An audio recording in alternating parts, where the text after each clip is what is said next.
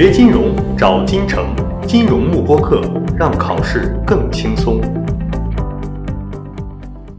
接下来我们看第七个考点。第七个考点呢，也是概率论当中的一个概念，主要考的是组合数和排列数的一个情况。好，那么这个时候我们来看一下这一块呢，讲的是一些计数法则，也就是说给你一些情况，问你发生这些情况的可能性有多少。那么第一个，我们把它叫做乘法法则。那我们说乘法法则就是分步走，对吧？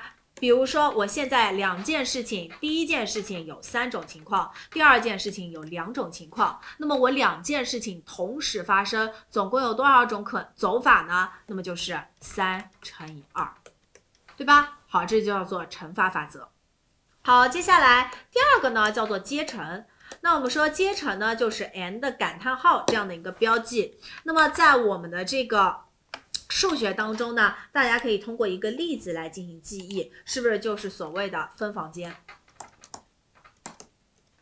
对吧？好，那我们来看一下，如果说三个人一二三要分三间房，一零一、一零二、一零三。好，那么在这种情况下，如果我第一个人先来选房间的话，它是不是有三种选法？那么第一步就是三种情况。好，如果第一个人把一零一选掉之后，第二个人来选，是不是只有两种情况？那么乘以二。好，第二个人把一零二选掉之后，第三个人只有一种选法，只能选一零三，那么乘以一。我们会发现，把这三步。发生的可能性通通乘起来，得到的就是我总共有多少种分法，对吧？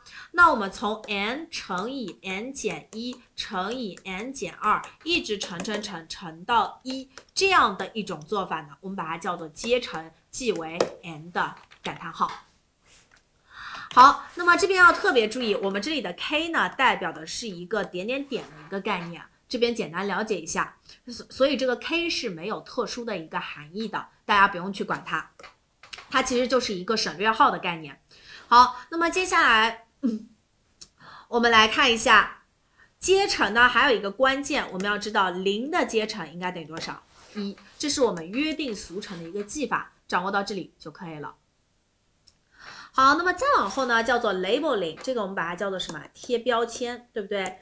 好，那我们说贴标签呢，是从阶层转化过来的。我们来看一下，比如说我现在手上总共有九张债券，我要贴三类不同的标签：短期、中期和长期。好，那么假设呢，短期债总共有五张，中期债两张，长期债也是两张。那么这个时候我总共有多少种贴法呢？好，那我们说它其实可以分为这么几种步骤。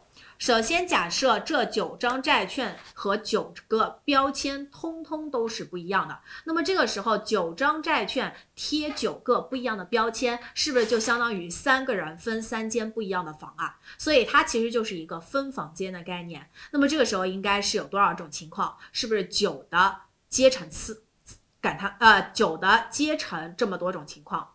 对吧？好，那么接下来呢，我们会发现五张短期的这个债券，它的标签是不是一模一样？两张中期的标签呢也是一样的，两张长期的标签也是一样的。所以我们在九的阶乘当中呢，要剔除每类标签当中的次序。那么怎么剔除啊？很简单，就是除以五的阶乘乘以二的阶乘乘以二的阶乘，这个时候我就把它剔除掉了。那么这个做法呢，其实就是贴标签。对吧？好，那么再往后呢，叫做组合数和排列数。那我们知道这两个数都可以通过计算器来按出来。那我们说组合数呢，就是 n 个数当中记次序还是不记次序啊？是不是不记次序的选出 r 个数？也就是说，我选出来的这个 r 和数到底是一二三还是三二一？这选出来的三个数，它到底是怎么排列的？是不是我不管啊？对吧？这个叫做不计次序的选 r 个数。好，那么排列数正好相反，排列数指的是从 n 个数当中计次序的去选取 r 个数，这个叫做 NPR，上面叫做 NCR。那么会用计算器进行求解就可以了。